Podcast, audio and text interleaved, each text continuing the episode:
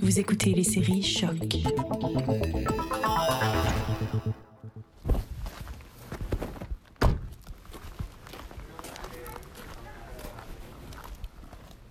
My name is Mohammed, and I'm uh, 26 years old, and I'm a pedagogue student. I I kind of uh, manage what uh, happens around this uh, place, and uh, we do. It's uh, very difficult to say.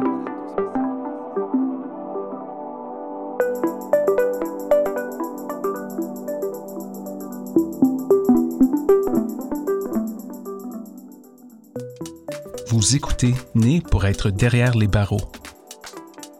Épisode 2.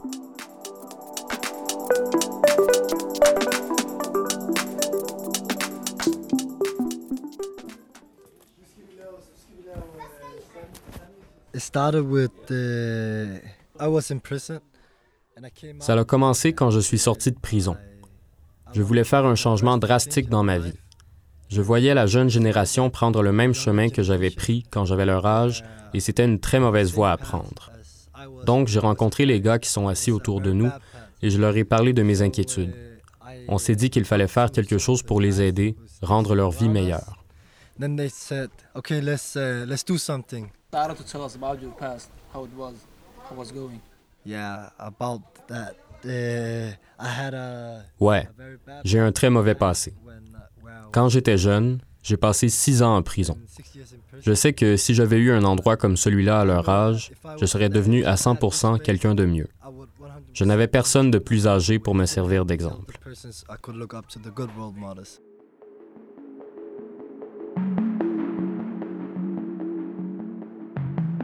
Après une heure de route, je suis arrivée à Slaze. Là où j'ai rencontré Mohamed, cofondateur de l'organisme Dandelion. En arrivant déjà, je me sens dans un monde à part. Je suis accueillie par des jeunes garçons de tous les âges et de toutes les origines ethniques, sauf l'habituel danois caucasien aux cheveux blonds et aux yeux bleus. On m'explique tout de suite que Dandelion, c'est un refuge pour ces garçons qui ne se sentent pas à leur place dans la ville. Ils se réunissent tous les samedis pour jouer au soccer, à des jeux vidéo ou faire de la musique pour éviter qu'ils passent ce temps-là dans la rue. Slazy est une ville sur la fameuse ghetto list. Les jeunes m'expliquent que comme c'est une petite municipalité et qu'il est étiqueté, on s'attend à ce que les jeunes d'origine ethnique soient des criminels. On m'explique également que le fait qu'ils soient loin de Copenhague, c'est difficile pour eux d'avoir une variété d'exemples de jeunes couleurs qui réussissent comme si en grandissant dans cette ville-là et en étant non caucasien, on était condamné à être dans une gang de rue.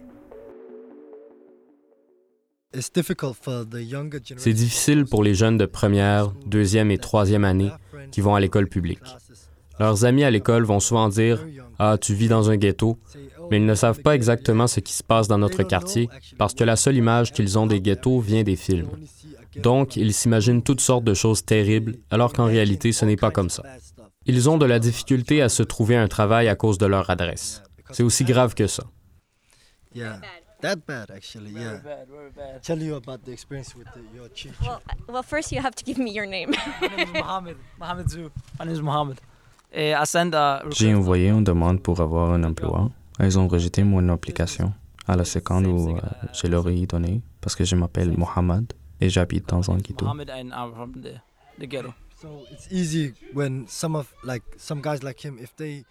C'est facile lorsque des gars comme lui voient leur demande d'emploi se faire rejeter de se dire OK, fuck l'humanité, je n'aurai jamais d'emploi et "Fuck donc ils se tournent vers des activités criminelles.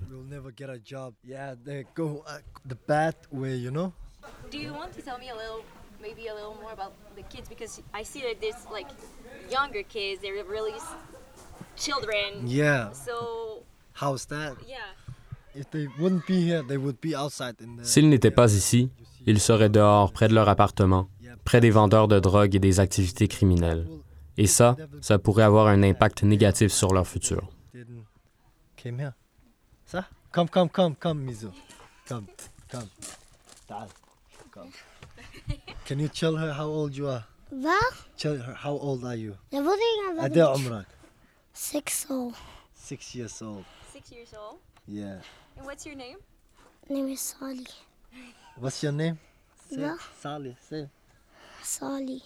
Sally. And what do you want to do when you grow old? Besturen. Você vai ver när du blir stor. Do you want to be a fighter fighter? Betyder? Brandman. Du. He wants to be a firefighter. À travers la conversation que j'ai eue avec les gars de Dandelion, on m'a expliqué qu'il n'y a plus de gangs de rue à Slagsa, mais que les autorités utilisent le stigma pour leur imposer des sentences plus longues, par exemple. À mon retour à Copenhague, j'avais besoin d'une preuve tangible que le discours de Mohamed était bien vrai. C'est pour ça que je me suis rendue au Conseil danois de la prévention du crime pour rencontrer Emily Berg-Jørgensen, chercheuse spécialiste en criminalité juvénile dans les quartiers plus vulnérables. It's a security thing. Perfect. Because um, the building, it also belongs to um, the police. Yeah. So that's why. Our ethnic minority youth are more at risk to be involved uh, in some kind of criminality, uh, juvenile criminality. Yeah, this is a question that um, the media is typically very concerned Ça, c'est une question qui intéresse habituellement les médias. Mais en fait, nous n'avons pas beaucoup de recherches sur le sujet. C'est intéressant la quantité d'attention que ce problème reçoit comparativement au peu que nous en connaissons. C'est d'ailleurs pour cette raison que nous avons récemment publié un rapport sur la criminalité chez les jeunes avec des origines de minorités ethniques, où l'on étudie des recherches qui ont été faites dans le passé et on résume le tout. En ce qui concerne les modèles empiriques, le rapport ne démontre pas clairement si les jeunes racisés ont plus ou moins tendance à commettre des crimes que les jeunes d'origine danoise, et cela est dû aux inconstances des résultats des différents rapports. Par contre, notre rapport conclut avec précaution que les jeunes d'origine non occidentale sont potentiellement surreprésentés dans les statistiques sur la criminalité, comparativement aux jeunes d'origine danoise. Le rapport indique également une explication théorique de cette surreprésentation, où bon nombre des jeunes concernés proviennent de mêmes classes structurelles. Il souligne aussi que de nombreux jeunes issus de minorités ont un statut socio-économique inférieur. Il y a également la question de la stigmatisation, discrimination et des causes associées aux différences culturelles, ou encore l'inclusion dans les institutions sociales. Il y a également l'importance de la zone résidentielle, qui est pertinente parce que si nous regardons les personnes résidant dans ces zones, et particulièrement les jeunes, vous pouvez voir que 15% de ces personnes sont de descendance non occidentale. And you look particularly at the young population, you can see that 50% of these people are descendants with a non-Western background. Même si les statistiques du Conseil danois de la prévention du crime ne semblent pas confirmer à 100 ce que Dandelion me dit, je comprends quand même que les raisons pour lesquelles il y aurait plus de jeunes d'origine ethnique incarcérés ressemblent aux raisons des gars de Dandelion, soit le besoin d'avoir des exemples pour les jeunes ou encore le profilage racial. D'un autre côté, Émilie me confirme que le problème de criminalité juvénile n'est pas majeur. Selon le bureau de recherche du ministère de la Justice danoise, il y aurait un déclin d'environ 44 des crimes chez les 15-17 ans entre 2006 et 2015. Also, with youth crime, it's, it's generally important to Lorsqu'il est question de criminalité juvénile, il est vraiment important d'aborder le problème de manière holistique, ce qui signifie qu'il est important d'assurer une bonne association entre les acteurs locaux tels que la police, les acteurs sociaux, les écoles, les unités municipales, car la criminalité est souvent une accumulation de différentes causes provenant de différents domaines tels que la famille, l'école, les communautés locales et les individus.